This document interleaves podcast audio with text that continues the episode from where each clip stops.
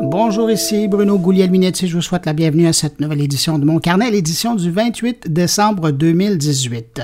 Eh bien, aujourd'hui, pour vous, une édition un peu particulière composée de deux segments. D'abord, une rencontre avec un des francophones les plus actifs dans le monde de la diffusion sur Internet. Et puis, Jean-François Poulain vient nous parler d'un livre qui est vraiment venu le chercher et euh, qui parle de l'impact de la science-fiction sur les interfaces que nous utilisons aujourd'hui pour se servir des choses ou accéder à des choses, à de l'information. Vous allez voir, c'est assez tripant comme observation. Mais juste avant de rencontrer mon premier invité, je veux absolument saluer quelques auditeurs de mon carnet. Cette semaine, salutations à Steve Rodrigue, Sylvie Lavoie, Martin Boucher, Danny Pedneau, Daniel Perron et Louis de Carufel. Et puis, bien sûr, ben, merci à vous hein, qui m'accueillez encore cette semaine entre vos deux oreilles. Le temps de faire une courte pause pour vous laisser entendre le thème et on rejoint mon invité. Bonne écoute.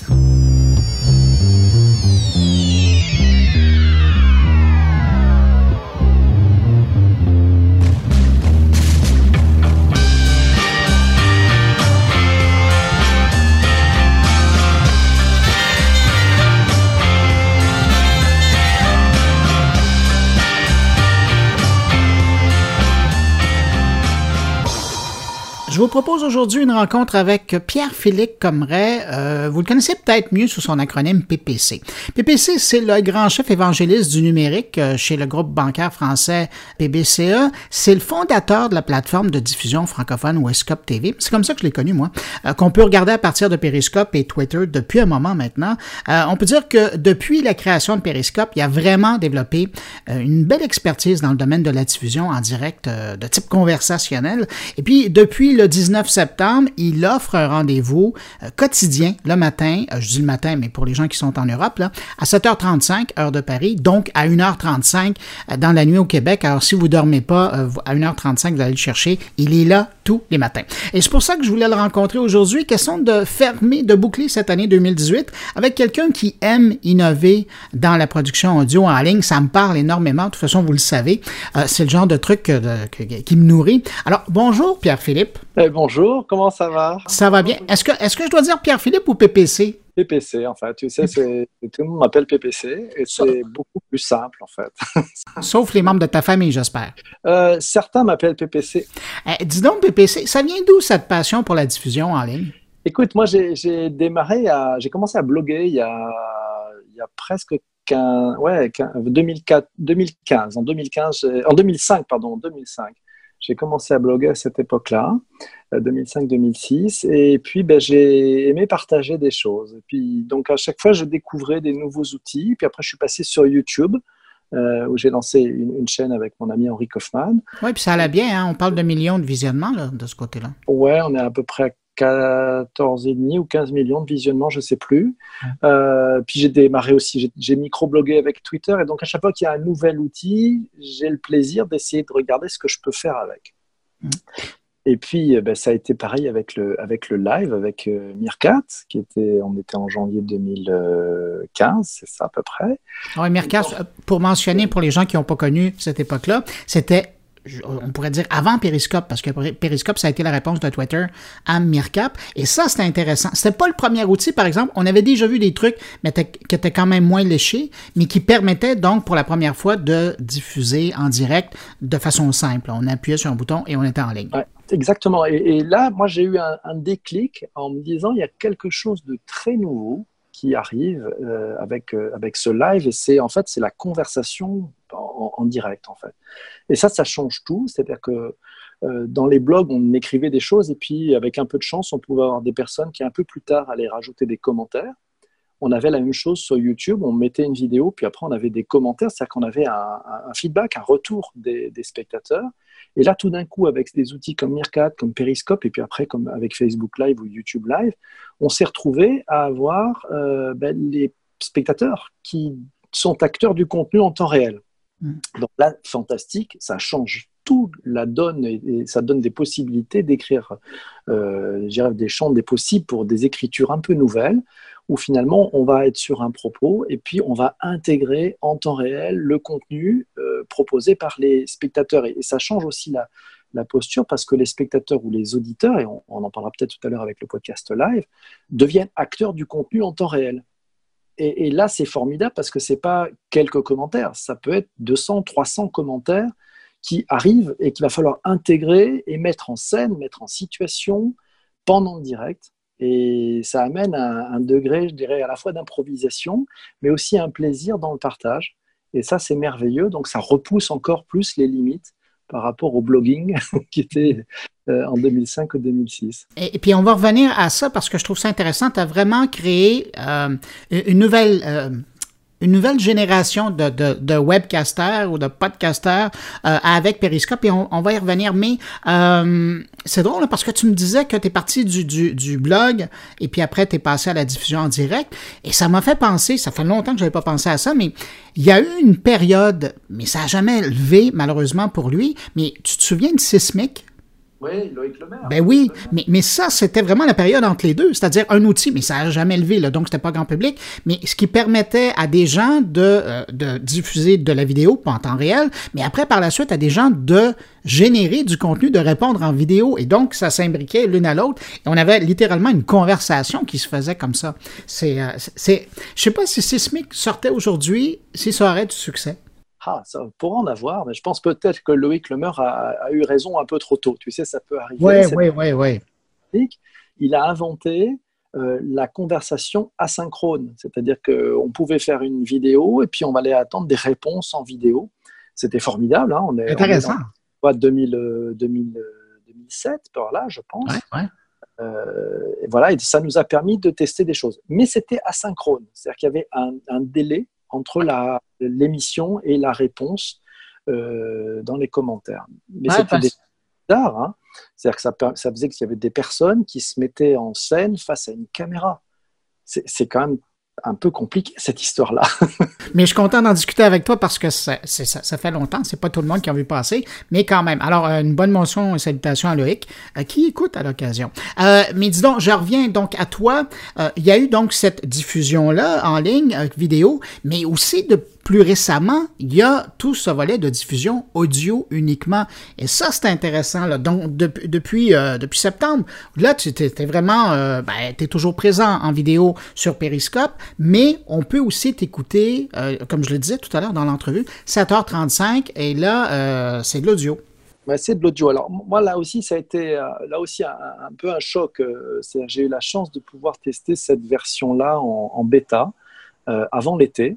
Et donc, j'ai commencé à tester effectivement une version audio euh, amenant de l'interaction. Donc, c'était dans Periscope. Et puis, Twitter a, permis de le faire directement avec un bouton qui est dans Twitter maintenant. Hein. C'est-à-dire qu'en fait, c'est comme si on allait écrire un tweet et on peut appuyer euh, sur le bouton rouge. Et quand on appuie sur le bouton rouge, on peut choisir en disant seulement l'audio. Et, là, je me suis dit, tiens, il y a quelque chose à, à essayer d'inventer, à essayer de créer.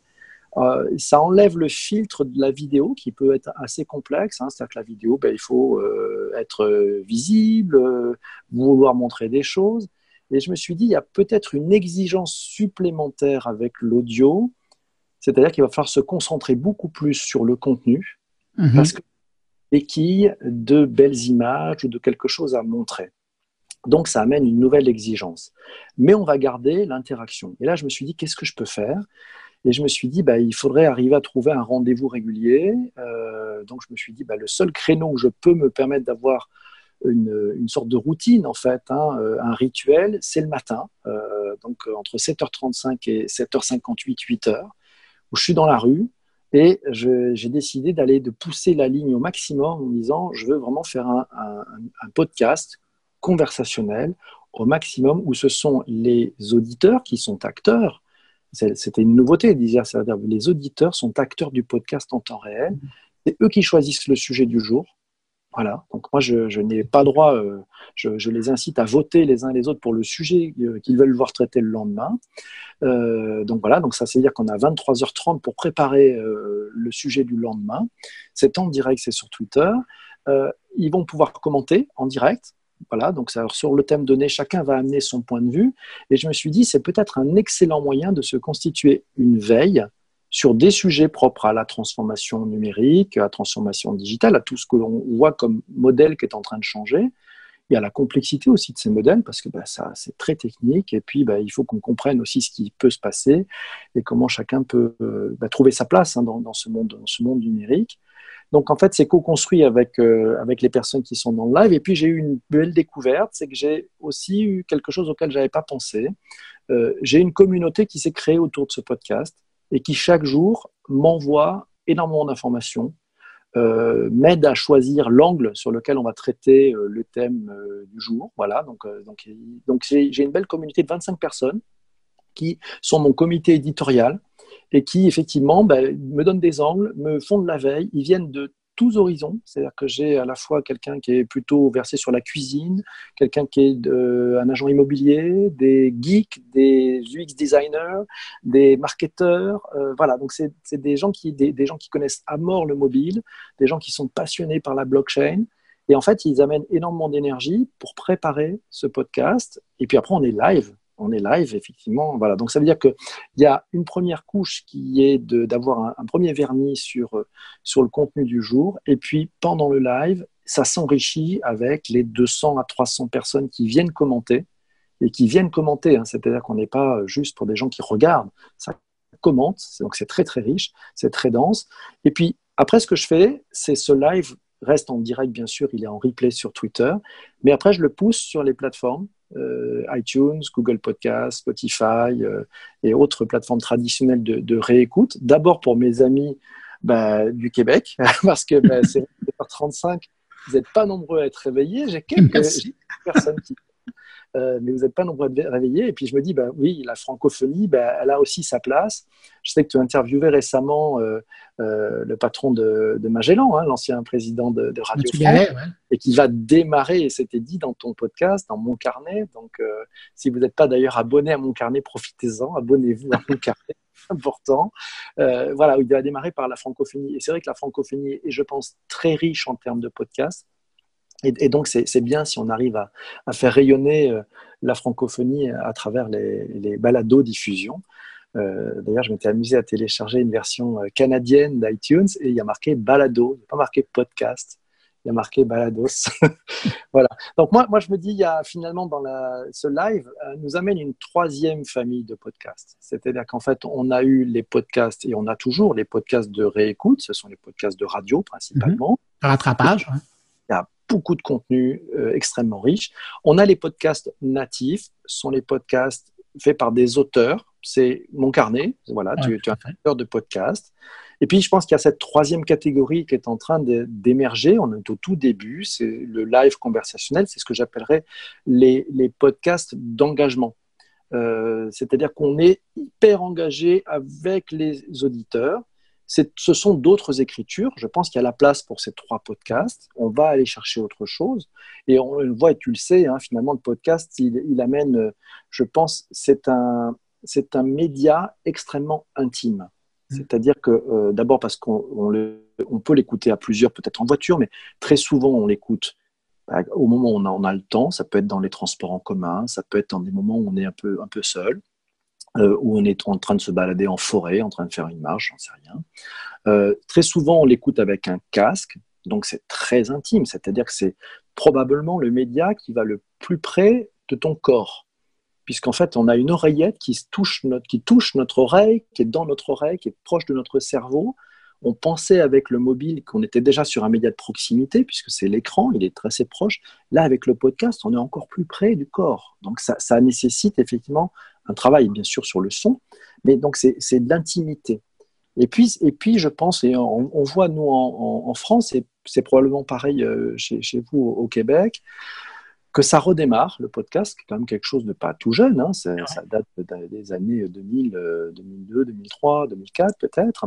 Euh, et il y a un engouement, probablement parce qu'en fait, ce que l'on cherche, et tu réussis très bien à le faire dans mon carnet, euh, on cherche finalement un peu de, de recul, un peu de prise de recul par rapport à tout ce qu'on pourrait appeler cette infobésité, c'est-à-dire c'est toute cette information qui nous tombe en permanence, et le fait que tu fasses euh, un rendez-vous, et je pense que le podcast, la clé d'un podcast réussi, c'est aussi un rendez-vous. Euh, c'est-à-dire qu'on a une situation un peu de manque. Euh, voilà, moi j'attends, j'attends ton podcast du vendredi. Alors souvent il arrive au samedi avec le décalage horaire, mais, mais c'est bien. voilà, et c'est cette prise de recul parce que c'est un moment où on va avoir un temps pour soi. Et, je pense que c'est très riche. Donc voilà, trois catégories. Pour moi, le podcast de réécoute, le podcast d'auteur et puis le podcast d'engagement. conversationnel. Mais, mais je reviens sur le podcast euh, conversationnel. Je trouve ça intéressant parce que ça me fait penser à, et tu me l'as fait réaliser, je n'avais jamais fait le lien, mais c'est presque de l'ordre de la tribune téléphonique. Parce qu'il y, y, a la radio, il y a, la radio traditionnelle où il y a l'animateur qui s'adresse euh, aux gens et puis euh, ils écoutent béatement. Et puis de l'autre côté, ben un jour il y a quelqu'un, je sais pas où ça a commencé, mais qui a dit ben pourquoi on n'ouvre pas les, les, lignes et on prend pas les appels des gens ou on ouvre les standards comme comme vous le dites en Europe? Et, et, ça a été ça. Et là on a commencé à dire ah ben c'est peut-être intéressant et on a amené les auditeurs en onde euh, pour ce que ça valait aller dépendamment du sujet. Mais et c'est ça. Quand quand vous faites sur Periscope de la vidéo ou même toi uniquement en audio, euh, vous faites et vous interpellez les gens à interagir, c'est la même chose que quelqu'un qui a une tribune téléphonique en disant ben on prend vos appels et on prend vos commentaires. Alors, on a l'impression que c'est la même chose, et en fait, c'est euh, pas tout à fait la même chose. C'est-à-dire que euh, en radio, moi j'ai fait de la radio il y a quelques années, il y, avait un, quelque chose qui marchait très très bien, c'est quand les auditeurs pouvaient proposer un disque. Donc en fait, souvent, bah, c'était les auditeurs, et donc l'auditeur dont le, le, titre était choisi, on le citait à l'antenne, et ça, c'est des émissions qui marchaient très très bien. C'est-à-dire qu'en fait, c'est les dédicaces. Voilà, c'est ah, On devait passer le message d'un auditeur à la, à la, radio.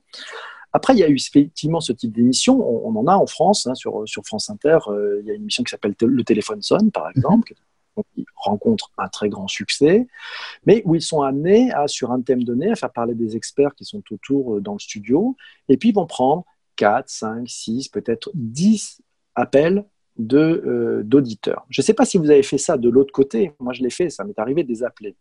Alors, on dit ce qu'on veut, ce voilà, on propose le, sujet sur lequel on voudrait interpeller le, panel d'experts, et puis on est peut-être pris au téléphone, peut-être sélectionné, et puis on va nous demander d'attendre. Et puis peut-être que ce coup-là, parce que ça va, l'émission va prendre un peu plus de délai, ben on passera pas. Euh, donc c'est très très très filtré et puis mécaniquement le format de l'émission fait qu'on peut être 5-6 personnes sont prises au téléphone, pas plus. Là dans la conversation en direct sur Twitter, et, on le verra, les autres, les autres, plateformes permettent aussi de faire ces choses-là, les plateformes de live, hein, Facebook permet de le faire, euh, on va prendre 200 personnes. C'est-à-dire que tout le monde a son droit de parole. Et ça, c'est juste extraordinaire. Alors, ça demande une technicité nouvelle aussi pour. Parce qu'il va falloir qu'il rebondisse, il va falloir qu'il aille se saisir de certains commentaires pour faire rebondir, pour faire interagir, pour nourrir le contenu, parce qu'il va falloir à la fois mettre en scène et mettre en valeur euh, la richesse des commentaires qui sont mis, et en même temps le mettre dans un cadre d'ensemble qui donne une cohérence.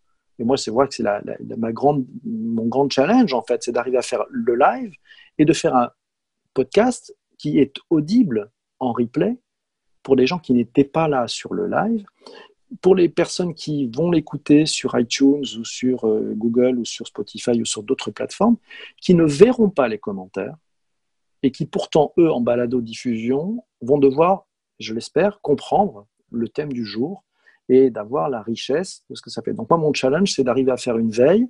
Le podcast dure entre 23 et 26 minutes à peu près, à chaque fois, mais faire en sorte qu'en 15 minutes, ben, tout le monde ait une version et soit monté en fait un peu plus haut sur une compréhension sur le thème grâce à l'interaction de chacun des spectateurs du moment, des acteurs du moment. Ça, c'est passionnant parce que c'est. Alors, je fais pas mal d'erreurs, je me trompe, je machin, mais on va progresser. Et, c'est vraiment la logique de dire bah, il faut se lancer, et puis, c'est pas parfait je vous prie m'en excuser si, vous, êtes euh, en réécoute sur, euh, sur, le podcast de temps en temps. Mais voilà, on progresse. Donc, c'est quelque chose qui est en train de se co-construire. Ça fait partie aussi du sujet. Je ne voulais pas attendre d'avoir un produit parfait. Je préfère le faire en réel. Et corriger au fur et à mesure.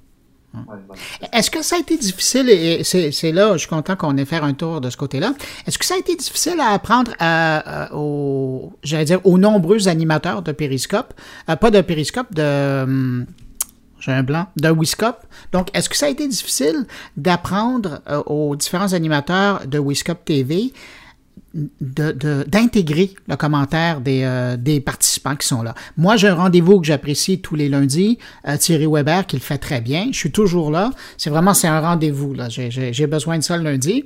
Euh, c'est un bon signe, hein? ça veut dire qu'on devient accro et qu'on c'est quelque chose d'intéressant. Mais ça a été quoi le challenge d'apprendre à ces gens-là à toujours bien intégrer? C'est une chose de les lire, mais de savoir les intégrer à la conversation.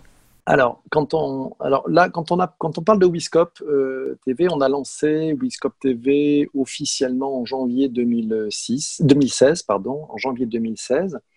L'idée, l'idée était, euh, on, est parti, on a fait un raisonnement différent en fait. On s'est dit, il y a des talents euh, qui savent utiliser le live, c'est-à-dire qui, sont, qui ont une capacité assez naturelle, un talent en fait, pour pouvoir exposer un sujet, et interagir en temps réel avec des personnes qui vont commenter.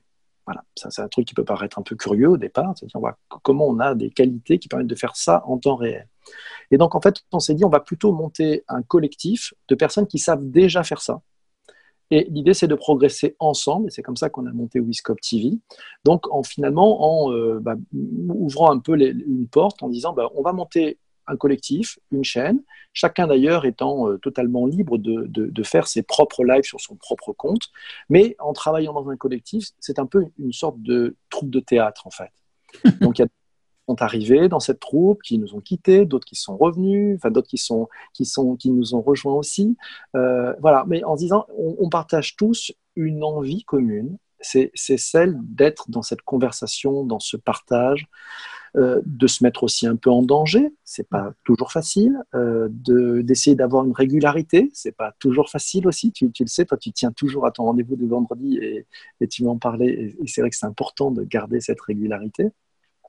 Et donc, c'est plutôt une catégorie de personnes qui, euh, ben, qui ont envie de partager et qui sont aussi des découvreurs. Puisqu'au fur et à mesure, on a vu des nouvelles possibilités techniques, la possibilité d'intégrer de la conversation, de faire des multicaméras, de faire du multiplex, de faire du 360 degrés, de faire, d'arriver à rajouter des commentaires et de mettre des commentaires en visibilité euh, sur des lives. Voilà, donc c'est assez amusant puisque euh, on, a le plus grand rendez-vous, je pense, c'est celui que je fais avec Benoît Descaries depuis. Euh, bah, depuis la première semaine de Périscope, en fait. C'est le samedi matin, oui. Voilà, donc euh, là, on a, on a fini l'année avec notre 191e rendez-vous avec Benoît.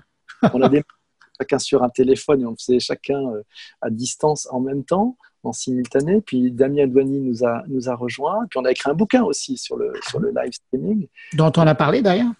Voilà, et donc, voilà, donc ça, ça, progresse, ça avance, on teste plein de choses. Je crois que c'est ce, ce plaisir euh, finalement d'être un peu blogueur, hein, ça, ça revient un peu à ça et de partager. Mais je pense que c'est le même plaisir que celui que tu prends, toi, avec euh, ton podcast et puis le, le, collectif qui, qui, qui, est autour de toi aussi. Pour, Tout à fait. PPC, je, suis curieux euh, de te demander, euh, tu l'as dit à un moment donné, tu t'es dit, bon, il faut que je trouve un temps dans ma journée, ça sera à 7h35 pour faire ce, ce rendez-vous en direct, mais tu aurais pu décider de le faire en studio, tu aurais pu décider de le faire à la maison, mais tu as décidé de nous intégrer dans ta routine du matin. Pourquoi? Ah, je pense parce que le, le soir, j'étais pas certain de pouvoir le tenir tout le temps, parce que j'ai des obligations, parce que je n'ai pas cette régularité. C'est que le sujet, c'est de trouver un rendez-vous. Alors j'aurais pu dire entre minuit et 1 heure du matin, probablement c'est l'endroit où je Ça aurait été parfait pour le Québec, hein? Je sais, j'y pense peut-être que je vais. La prochaine série québécoise, là, c'est parfait.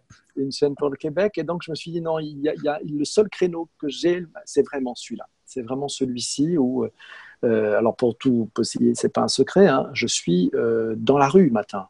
Je ne fais pas studio, je suis en train de marcher.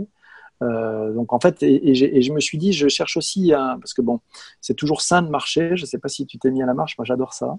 Et donc je me suis dit, je vais intégrer ben, une, une, communauté à partager sur des thèmes pendant que je marche. Donc en plus, alors c'est très très bon pour mon compteur de pas journalier, donc c'est bon pour la santé. et puis c'est bon pour la santé mentale. Alors ce qui est intéressant aussi, c'est que cette veille que l'on fait chaque jour en collectif, ben, c'est aussi une veille qui euh, est plus riche que si moi je l'avais fait toute seule, tout seul en fait. Euh, donc ça veut dire que le, temps que je prends le matin euh, pour faire cette, cette veille et cet échange, ben, c'est un temps que je, je, prends moins dans la journée pour faire ma veille, puisque finalement on traite de façon plutôt verticale chaque jour un thème et il est traité vraiment en, profondeur. Quoi. parce qu'il y a plusieurs regards. Et je pense que c'est la richesse de ces regards qui fait que tout d'un coup, on a sur un thème, alors il y a des thèmes qui me sont proposés certains matins, je n'y connais rien. C'est-à-dire qu'il y a des gens qui me sortent un thème que je ne connaissais pas. Ça, c'est assez, ça, c'est assez euh, surprenant. Hein. Quand, on parle de se mettre en danger, c'est assez réussi, ça. Ouais, et, donc ça, c'est ça, c'est fabuleux parce que justement, tu dis, waouh, c'est un vrai cadeau. C'est-à-dire que tout d'un coup, euh, en, sourçant, on a des personnes, euh, pour certaines qu'on ne connaît pas, qui vous proposent un sujet et un sujet qu'on ne connaît pas. Et là, chouette, en disant, hey, ça va m'ouvrir les chakras, c'est-à-dire que ça me sort de ma bulle, la fameuse bulle que l'on a tous par nos requêtes sur Internet. Ah en fait, enfermé dans ce qu'on a déjà eu l'habitude de chercher. La zone de confort. Voilà, ça sort de la zone de confort. Et il y a des magnifiques découvertes. Euh, il, y a des, il y a des sujets que je ne connaissais pas. On m'a parlé du Miracle Morning. Je ne connaissais pas cette technique. Et là, c'est magnifique parce que le thème où on parlait des SDGs, je ne sais pas si tu connais, c'est les Sustainable Development Goals. Je crois que c'est les objectifs pour remettre la planète en état. Moi, je n'y connaissais rien. Ben, moi, je l'ai découvert en écoutant ton podcast. Il y a toute une mécanique qui se met en route, c'est-à-dire que sur un thème où moi je ne connaissais rien, j'ai le comité de rédaction dont je parlais tout à l'heure qui se met en route, qui va aller rechercher des choses. Certains connaissaient, d'autres connaissaient pas. Il y a des débats qui s'installent. Euh, il y a des débats en, privé sur Twitter, des gens qui m'envoient des informations en message privé. Alors d'ailleurs, un des impacts de Bonjour PPC, c'est que ça, je me suis, j'ai ouvert mes messages privés à tous ce qui était un phénomène nouveau, c'est-à-dire qu'ils étaient fermés d'habitude, c'était cadenassé. Là, je me suis dit, non, ouvre-toi. Mhm. Ouvre-toi parce que tu vas recevoir des, choses euh, auxquelles tu n'aurais pas pensé. Donc ça, ça enrichit. Donc le, comité se met en route, propose des angles, échange, débat et, prépare en fait un certain nombre d'éléments, plus les éléments qui m'arrivent qui de, de, personnes qui ne font pas partie du comité de rédaction mais qui veulent amener leurs pattes pour l'émission d'après, ce qui permet d'avoir un, un, début de conducteur savoir globalement voilà de quoi on va parler et voilà la façon dont ça va être abordé. Et c'est globalement pourquoi? Parce que il faut garder l'interaction du temps réel avec les personnes qui vont participer à l'émission du jour. Donc là, c'est un phénomène extrêmement euh, curieux et pour moi, j'ai toujours cet équilibre à essayer de trouver. De temps en temps, je fais des erreurs. De temps en temps, j'ai un conducteur qui est peut-être un peu trop fourni. Donc, j'ai tendance à, à, suivre un peu trop près et j'intègre un petit peu moins les personnes qui sont en temps réel. Donc, c'est cet équilibre. Donc, au fur et à mesure, j'espère que je progresse. Il y a encore plein de défauts, mais c'est pas très grave. Et par contre, moi, j'y prends mais un plaisir immense. Et puis là où c'est très beau, c'est que j'ai beaucoup de personnes qui me disent j'ai découvert le podcast, j'ai appris plein de choses et, c'est merci parce que ça m'a simplifié la vie sur plein de sujets. J'ai découvert un sujet mais merveilleux enfin très intéressant, hein. c'est le, c'est le, euh, c'était basé sur un thème, on va parler de l'électronisme. Je ne savais pas ce que c'était, enfin, c'est le fait d'être illettré du, numérique. Donc on a creusé et, ça tire à un autre sujet très important, c'est l'inclusion numérique. C'est-à-dire comment on peut inclure le maximum de personnes à cette ère numérique où ça va très vite, où on est tous un peu dépassés. Euh, et, donc en, en, France, on estime qu'il y a à peu près 15 millions de personnes qui sont dans une situation d'électronisme c'est très important. Comment on amène ces personnes à être à l'aise avec les usages du numérique? Comment on, leur, les fait comprendre que oui, c'est possible, que rien n'est perdu, qu'on est au tout début finalement, et qu'eux aussi, ben, donc il faut les aider. C'est tellement important, on ne peut pas avoir un monde à deux vitesses. On est obligé ah d'avoir un monde où tout le monde peut suivre le sujet, sinon on va, une catastrophe. Oui, ben, c'est de trouver une solution pour la fraction numérique. Hey, PPC, dernière question, et on va se laisser là-dessus. Tu as déjà commencé à y répondre, mais, mais je suis curieux de savoir, euh, après 65 épisodes du matin, parce que tu commençais en septembre dernier, euh, t'en retiens quoi personnellement? Qu'est-ce que tu as appris euh, de cette expérience-là du matin? Ah, moi, j'ai appris que on est, alors, je le savais déjà, hein, on est, mille fois plus intelligent à plusieurs que tout seul. voilà, euh, qu'il euh, faut accepter du lâcher prise, il faut accepter de se lancer et de se mettre en danger. C'est-à-dire que je pense qu'on a un plaisir formidable à être en dépassement de soi. Euh, donc ça, c'est pour moi, c'est ma clé. c'est un vrai petit moment de bonheur, hein, ce, ce, rendez-vous.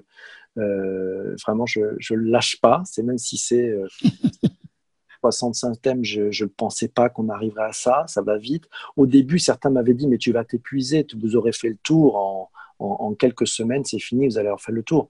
On a plus d'une quinzaine de thèmes qui sont encore en stock qu'on n'a pas pas du tout exploré, de, de propositions faites par la par la room. Ce que j'en tire, moi, c'est que c'est possible. Ce que j'en tire, c'est que tout le monde peut le faire.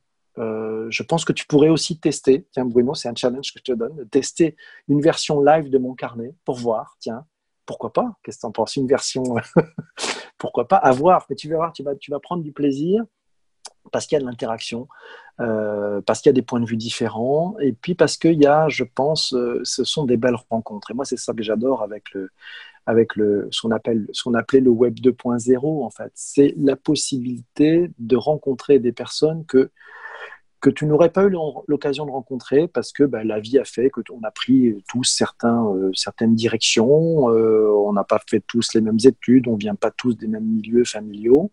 Et au contraire, avec ce web-là, ben, on, on, on, décilote totalement. C'est-à-dire que tu peux rencontrer des personnes qui sont plus âgées que toi, plus jeunes que toi, des hommes, des femmes, des gens qui sont différents, qui viennent pas du même milieu social, mais il y a une passion, il y a une possibilité de partage. Et ça, je trouve ça extraordinaire. Quelle belle fin, ça, pour une entrevue euh, juste euh, à la veille du jour de l'an.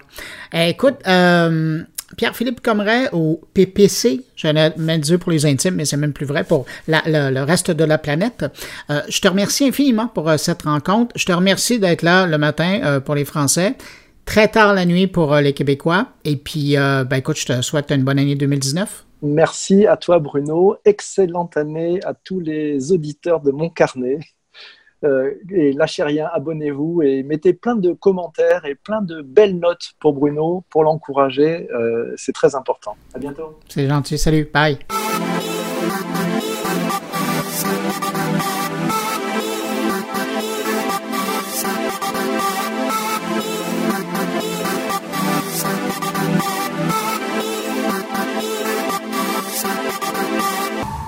C'est le temps d'aller rejoindre Jean-François Poulain. Bonjour Jean-François. Bonjour Bruno. Hey, dis donc, euh, tu avais le goût de terminer cette année en partageant avec nous une lecture que tu as faite. Ben, évidemment, tu en as fait plus qu'une cette année, mais celle-là, t'a vraiment marqué.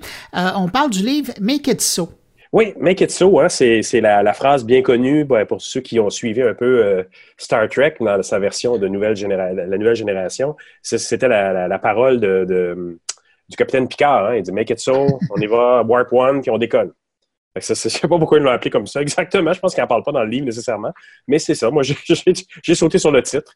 Euh, puis, on a eu une conférence à Tout le monde UX en novembre où euh, Frédéric Blash, qui est euh, d'une agence ici à Montréal qui s'appelle Blash Young, nous a fait une belle conférence, très nostalgique pour nous qui, qui sommes dans le, web depuis bien longtemps. On, a vu, je pense, se réaliser à travers tout ce qu'on a vécu à travers ça, des choses qu'on avait entrevues dans des films de science-fiction, dans des, dans des séries de science-fiction, à travers plein d'objets, plein de concepts. Puis on s'attendait à avoir ça à un moment donné, puis on se disait, un jour, moi, je vais en faire des comme ça. Puis il arrive un moment où tu en fais réellement, où tu baignes dans ce milieu-là.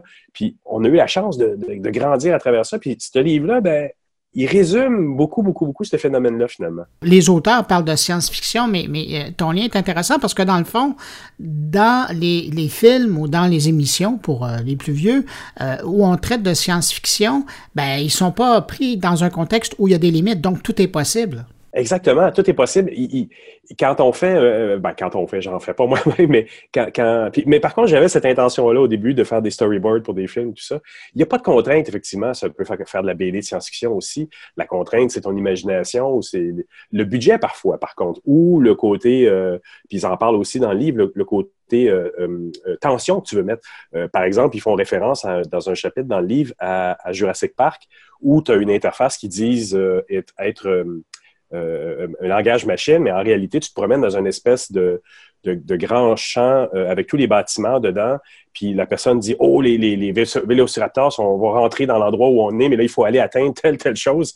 Et, mais ils le font de façon très visuelle. Et là, si on s'entend, c'est une question de, de, de, tension euh, narrative qu'ils essaient de mettre euh, dans le film, mais qui en réalité, ça aurait pu se faire avec un go-to, aller au bon endroit dans une liste, puis de dire ouvre la porte de tel local. Dans ce cas-ci, ils mettaient une petite tension supplémentaire. Mais c'est quand même quelque chose qui, je pense, en 1996, a inspiré des gens, là aussi, même avec euh, Jurassic Park.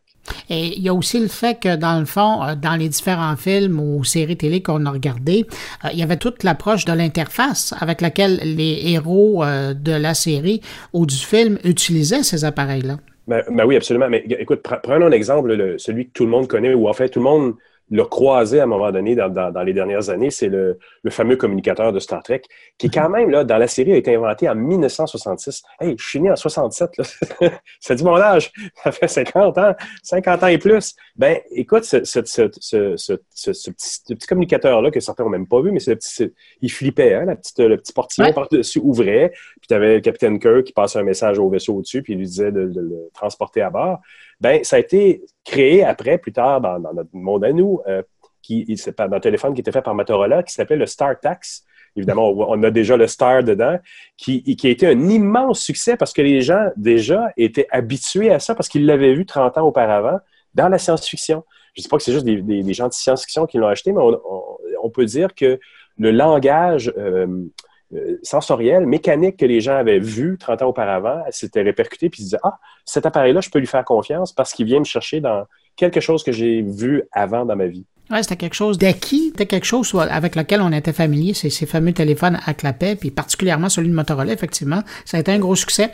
Euh, dans ce livre-là, on parle beaucoup de Star Trek comme inspiration, mais il y a aussi X-Men. Hein. Oui, il y en a un, dans, un super bel exemple dans le livre avec X-Men, euh, celui qui était fait en, 2000, où à un moment donné, dans, une espèce de, plan tactique rond, euh, ils vont montrer une carte qui est toute grise avec des petites pins. Eh c'est comme des petites pins qui se soulèvent et qui donnent un relief à la carte. Encore là, quelque chose dans l'an 2000 que personne n'avait vu. Eh bien, il y, a, un monsieur euh, Douglas Caldwell de l'armée américaine, du service d'ingénierie topographique, que son adolescent a convaincu de regarder le film. Lui, il n'avait vraiment pas grand-chose à faire, mais il s'est laissé convaincre. Il a écouter ça puis il a dit Hey, c'est une bonne idée parce que les généraux amenaient bon, ben, des bonnes vieilles cartes, des fois des trucs euh, vidéo, déjà en l'an 2000. Ils étaient quand même avancés, mais ils n'avaient pas pensé à ça. Il y avait même des généraux qui avaient des cartes, des, euh, des bacs à sable dans lesquels les gens, assez approximativement, pouvait euh, dire, ben voici la, région où on est, mais si quelqu'un la bougeait un peu, ben, le, bac à sable se, se, modifiait un petit peu, ce qui stratégiquement pouvait causer des problèmes à l'armée. Mais là, ils ont inventé quelque chose qui est très, très similaire, après avoir vu le film, qui était un petit bac avec des pins comme ça, et eux ont ajouté par-dessus une projection, euh, pas holographique, mais vraiment une projection de couleur par-dessus les petites pins pour vraiment donner une image de relief sur une carte militaire. Bon, dans ce cas-ci, ça n'a peut-être pas été adapté à des fins très pacifiques, mais encore là, le, domaine de quelqu'un qui a eu un petit coup de génie, euh, on parle des fois de, de graphiste, de, de concepteur d'interface, avec encore, comme tu disais tout à l'heure, avec aucune contrainte, puis qui s'est dit, hey, ça va être cool que je fasse ça, et qui est repris après par quelqu'un dans l'armée qui lui dit, non seulement c'est cool, mais ça peut être vraiment très pratique pour, pour, pour des troupes sur le terrain. Euh, dans ton livre, on parle aussi de contrôle mécanique. Hein. Oui, ben ça, c'est des choses qui ont évolué aussi. Puis c'est là où on voit que, bon, là, c'est la réalité qui parfois a des influences aussi sur la fiction. Le, on parle dans le livre du voyage dans la Lune, qui, qui était tourné au début du siècle, dans lequel on voit la porte de la fusée qui atterrit sur la Lune, mais il n'y a même pas de mécanisme, il n'y a pas de verrou, il n'y a rien. C'est comme la personne ferait juste ouvrir le, le flapet. pas très longtemps après, là, on a passé à travers la Deuxième Guerre mondiale. Il y a des gens qui se sont retrouvés sur des bateaux, dans des tanks, qui ont commencé à côtoyer. Hein, ils sortaient de leur ferme euh, profonde des États-Unis ou du Canada, puis se sont retrouvés dans des gros engins avec des, des, des, des, tuyaux et des trucs, tout était métallique. Ben, on a commencé à sortir des films qui ont été, euh, qui ont commencé à avoir cette influence-là. Puis on a vu euh, Forbidden Planet apparaître où tu avais un vaisseau forme volante qui s'en allait sur une autre planète avec des gens à l'allure un peu militaire. C'était du pré-Star Trek en 1945 quand même. En 1954, pardon, dans ce cas-ci.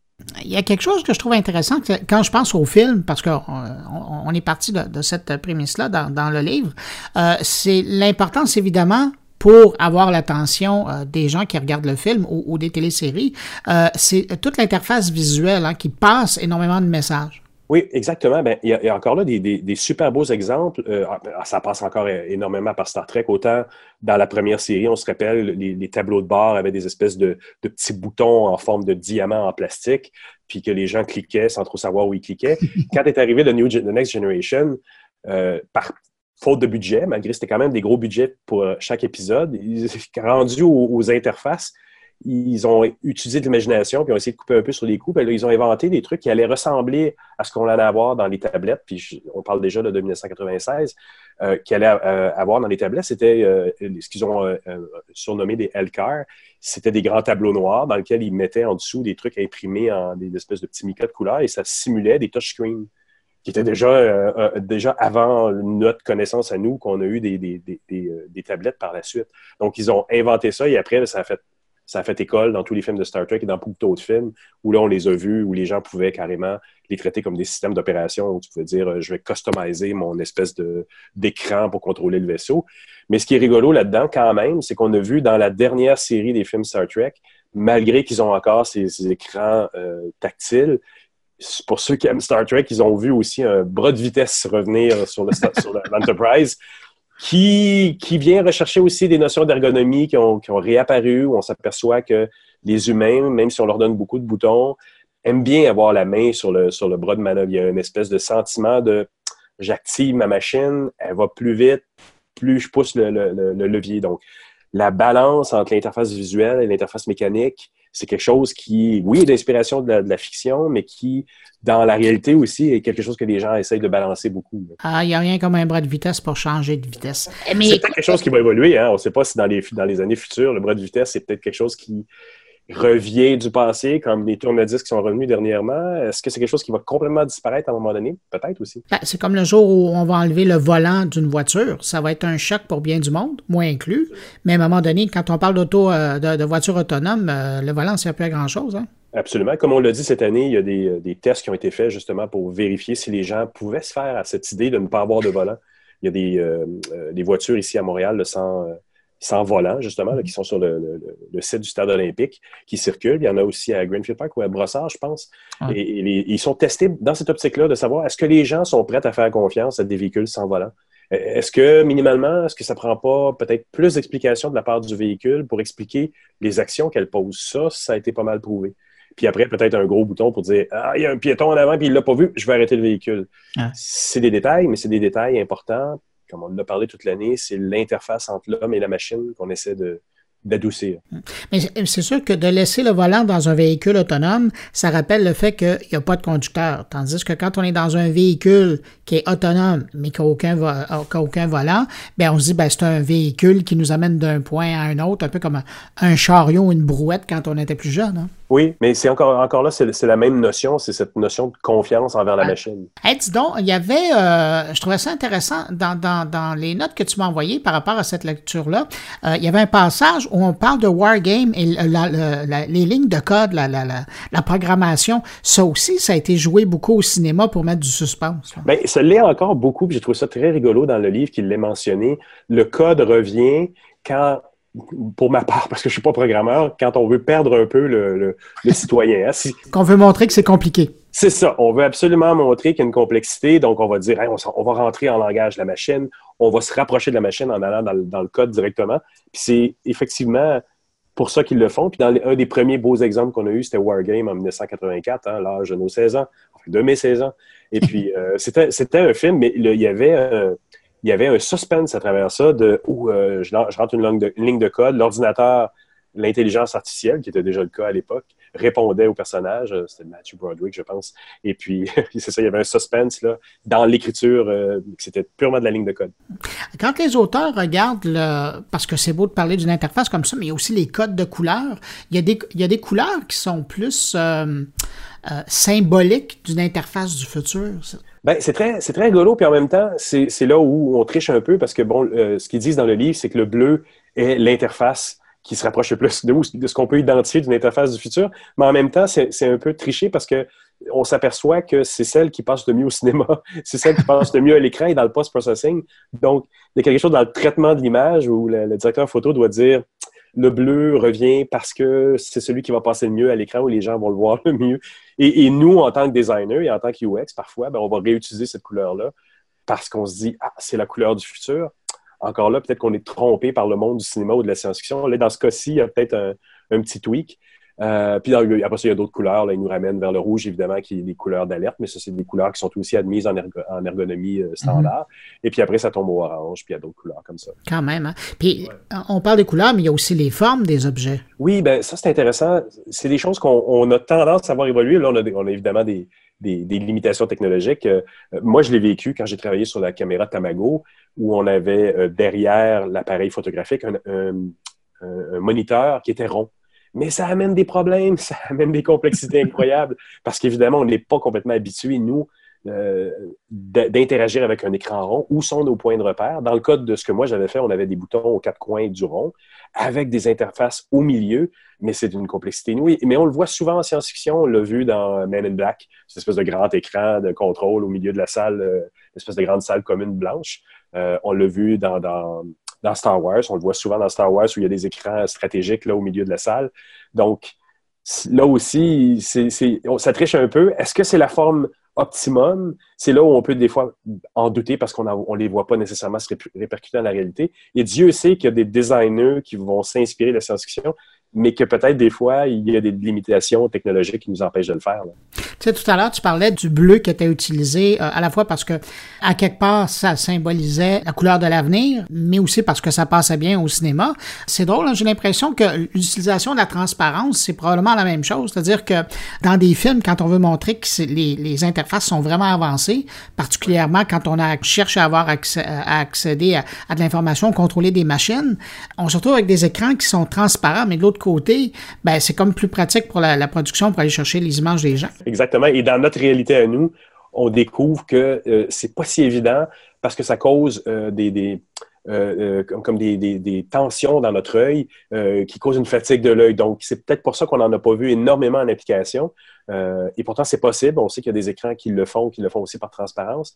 Mais le fait de ne pas être exactement capable de focuser sur ce qui est écrit dessus, c'est peut-être un problème pour le, pour le citoyen, effectivement. Il y a l'hologramme qui est là. C'est drôle parce qu'on parle de l'hologramme, puis évidemment, on pense à la princesse Léa dans le premier Star Wars, mais, mais ça a été là pendant un bout de temps, ça. Hein? Ça a été là pendant un bout de temps. On l'a vu dans vraiment, vraiment beaucoup de films. On l'a vu dans, dans, euh, dans, dans, ça. On l'a vu dans. Euh, oui, il y en a eu beaucoup dans Star Wars qui est utilisé comme, comme communicateur, mais effectivement, puis nous, évidemment, parce qu'on l'a vécu dans le premier film de 1976, on s'est toujours dit, hey, à un moment donné, on va communiquer avec ça. Mais ça cause des problèmes inouïs parce que, bon, par exemple, si on prend la princesse Léa, qui est un enregistrement qu'on voit de quelqu'un donc qui est en petit, mais après ça, on s'imagine, il y en a un, à un moment donné aussi où Darth Vader parle avec l'empereur, puis l'empereur est aussi petit. Mais est-ce que ça veut dire que quand l'empereur regarde Darth Vader, il est immense? Ou non, mais ou bien l'inverse, quand l'empereur regarde Darth Vader, lui aussi, là, dans une petite plateforme, et donc des yeux qui regardent le petit, euh, quand il est représenté de l'autre côté, il fait comme si tu regardais les pieds de l'autre. En tout cas, ça, ça, cause, ça cause des problèmes énormes qui n'ont pas été résolus encore. Euh, puis, puis, même quand tu as des représentations holographiques, si la, table ou la représentation a lieu et, sur effectivement quelque chose qui est un peu surélevé, mais ça veut dire que tu as toujours la personne en pied, en même dimension que toi, beaucoup plus haute. Donc, ce qui veut dire que si tu veux avoir les personnes yeux à yeux, il faut que tu leur coupes les genoux. C'est une chose que tu fais jamais en photo ou en, peinture. C'est plein de petits détails, mais c'est des détails qui, bon, en plus de, de, de pour l'instant, je pense qu'il n'y a pas eu de vraies solutions technologiques qui ont été trouvées à ça. Mais on s'aperçoit là, comme dans la robotique, ces efforts énormes qui sont donnés par des chercheurs qui l'ont vu temps et temps et temps après temps, que c'est représenté dans la science-fiction, qui disent Je vais y arriver, je vais le faire dans le vrai monde. Il n'y a pas vraiment un besoin à résoudre avec ça, puisqu'on a des écrans. Mais il y a quand même encore des chercheurs, puis nous qui nous émerveillons à chaque fois que quelqu'un trouve quelque chose de proche, comme de voir une Céline Dion sur une scène avec euh, Frank Sinatra, pour se dire Ah, ils ont quasiment réussi. Et est-ce que c'était si nécessaire que ça? Peut-être pas tant que ça, mais ça venait nous chercher encore une fois dans notre inconscient. Oui, c'est ça. Hein. Puis à travers tous ces, euh, ces efforts-là qui sont mis dans les films, reste que ce qui vient nous chercher le plus aussi, c'est les gestes, c'est la façon d'interagir avec, avec ces, ces, ces objets-là, ces, ces interfaces de contrôle-là. Oui, puis ça, c'est des choses qu'on a, encore une fois, une des premières représentations qu'on a vues de ça, c'est euh, When the Earth Stood Still en 1951, là, quand le robot sort du, de, encore une fois, la grande soucoupe volante qui atterrit euh, en plein milieu de New York. Puis les premières interactions que Clatou, l'extraterrestre, fait avec son vaisseau, c'est des gestes. C'est des gestes au-dessus, puis après ça, il lui parle dans sa langue. Ce qui était fascinant, c'était pour nous, à cette époque-là, ah, c'est quoi qu'il fait? C'est de la magie. Non, Maintenant, on l'a vu avec des Kinect, on l'a vu avec des, technologies existantes. Il y a même un langage qui commence à, s'activer quand on fait, euh, un geste vers la droite, par exemple, qui est quelque chose qui fait, comme ils disent en anglais, dismiss, qui veut dire on l'enlève ou on sort de l'écran. C'est quelque chose qui est admis. pincer, comme on le voit sur nos tablettes, pincer par plus petit, pincer vers le, vers le large ou quand, éloigner nos doigts. Ben, c'est des gestes qui, fonctionnent aussi quand on le fait en gestuel dans l'air. Là, il y a quelque chose qui a passé de la science-fiction, euh, puis on l'a vu aussi évidemment dans Minority Report. Euh, même si c'est pas nécessairement le premier film à l'avoir fait, c'est quand même tout le monde, tout le monde ne parle que Minority Report qui était en 2002. Puis faut ce qu'il faut réaliser aussi quand on regarde, puis c'est le disent aussi dans le livre, c'est très rigolo, c'est que quand tu tiens tes bras trop longtemps au-dessus de ton cœur, ça marche pas. Tu deviens fatigué rapidement. Et dans le film, il devait prendre des pauses souvent pendant qu'il tournait parce que c'était pas jouable, c'était pas viable d'avoir tes bras tout le temps à essayer de régler une enquête euh, en jouant avec des, écrans qui sont trop hauts. Donc, cet élément-là, physique, fait que ben, c'est peut-être pour ça que la Kinect n'a peut-être pas passé nécessairement dans notre quotidien euh, de travail. Elle reste quelque chose qui, qui, reste un jeu, mais puis encore, on en a moins. Euh, on, en a moins vu la présence dans les dernières années. Tout à fait. L'exploitation de la chose a été réduite. Et dis donc, on pourrait parler, il y a énormément de matériel dans ce livre-là. Peut-être qu'en terminant, euh, une chose qui, évidemment, qui m'intéresse parce que moi, j'adore le son. On est dans le son, les gens nous écoutent présentement. C'est l'interface sonore. On joue aussi beaucoup avec le son dans les interfaces, dans les films, dans les, les téléséries euh, de science-fiction, parce que ça, c'est important. Ça nous signale des informations. Oui, ben ça, c'est fascinant. Puis c'est drôle parce qu'en faisant la cette petite critique-là, de prendre des notes du livre euh, euh, hier, j'écoutais en même temps un, reportage, un documentaire sur, la, sur Star Wars. Puis le, le bruiteur principal disait que ça avait été pour lui un grand défi, que quand les personnages étaient à l'intérieur de l'étoile noire ou l'étoile de la mort, il devait créer un son de puissance derrière, un son ambiant général pour que les gens se disent Wow, c'est une grosse machine, c'est puissant. Mais c'est intéressant parce que c'est le genre de petit son que j'ai pris hier. Euh, une voiture électrique, puis il y avait ce petit son euh, distinct. C'est la première fois que je l'entendais. Ça devait être un modèle plus récent de Communauto. Puis tu cliquais sur le bouton d'activation, puis il y avait ce petit bouton ludique qui te rappelait que tu venais d'allumer la voiture. Euh, tu sais, c'est ce genre de petites choses importantes. Je, l'ai remarqué. Je me suis dit, ah, je viens d'allumer la voiture. Puis quand je l'éteins, le petit son, il fait bloum, bloum, bloum. Tu le sens. Il est fait en conséquence de l'action que tu viens de prendre. Puis ça aussi, pour nous, enfin, c'est le, le, le mal-aimé du UX. dans l'expérience utilisateur, on oublie constamment euh, cet, aspect-là qui est très, très, très important, mais qui fait partie de, toutes les interfaces qu'on a. Puis dans les films, ils, en, ont joué de toutes les couleurs. On pense à, Close Encounter en 1977 où, euh, pour prendre contact avec les extraterrestres, ils utilisent carrément la musique et, mm-hmm. ces variations sur euh, les mathématiques. C'était fascinant comme utilisation. Oh, je me souviens très bien de la petite mélodie. Dou, dou, dou, dou, dou. Et, c'est pas une imitation de RBO, là, c'est pas la même chose.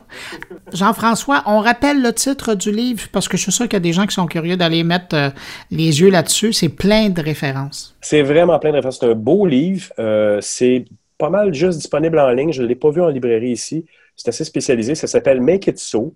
Euh, les auteurs, c'est Nathan Shedroff et Christopher Nossel. Mais la maison d'édition, elle est facile à trouver sur Internet. Ça s'appelle Rosenfeld R-O-S-E-N-F-E-L-D.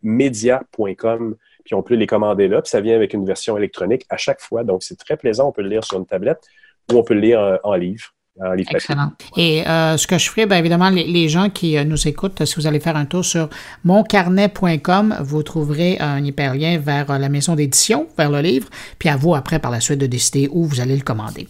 Jean-François, merci énormément pour cette récension. Je suis sûr que tu vas tu vas intéresser bien des gens. En tout cas, c'est intéressant de faire ce parallèle-là entre ton travail et ton influence euh, dans le monde de la science-fiction. Ça m'a fait plaisir. Pour tous ceux qui s'intéressent, la, Maison Rosenfeld, ils vont le voir en allant sur le site. C'est plein de belles références de livres sur l'expérience utilisateur et, sur comment être designer en général dans notre monde moderne. Euh, Jean-François, j'en profite pour te souhaiter une bonne année. À toi aussi, Bruno. Puis on se retrouve en 2019. Absolument, je serai là comme un seul homme. Salut. Salut.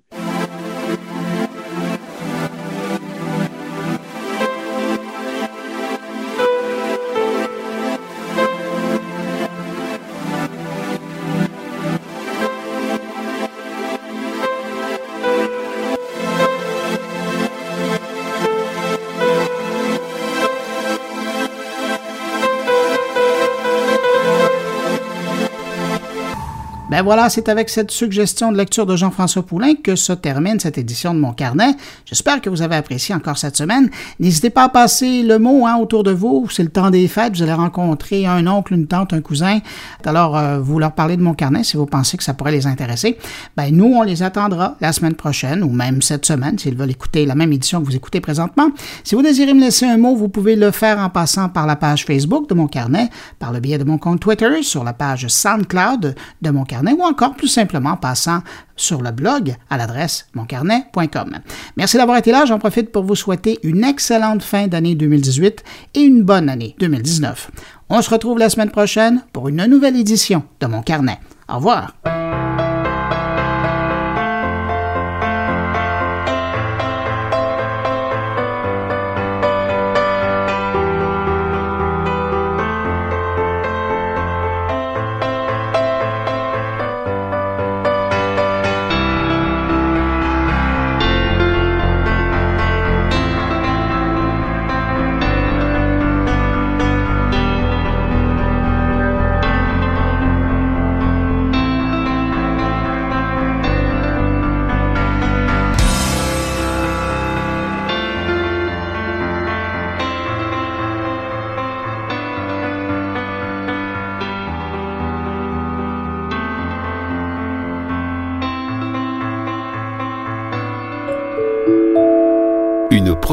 goulielminetti.com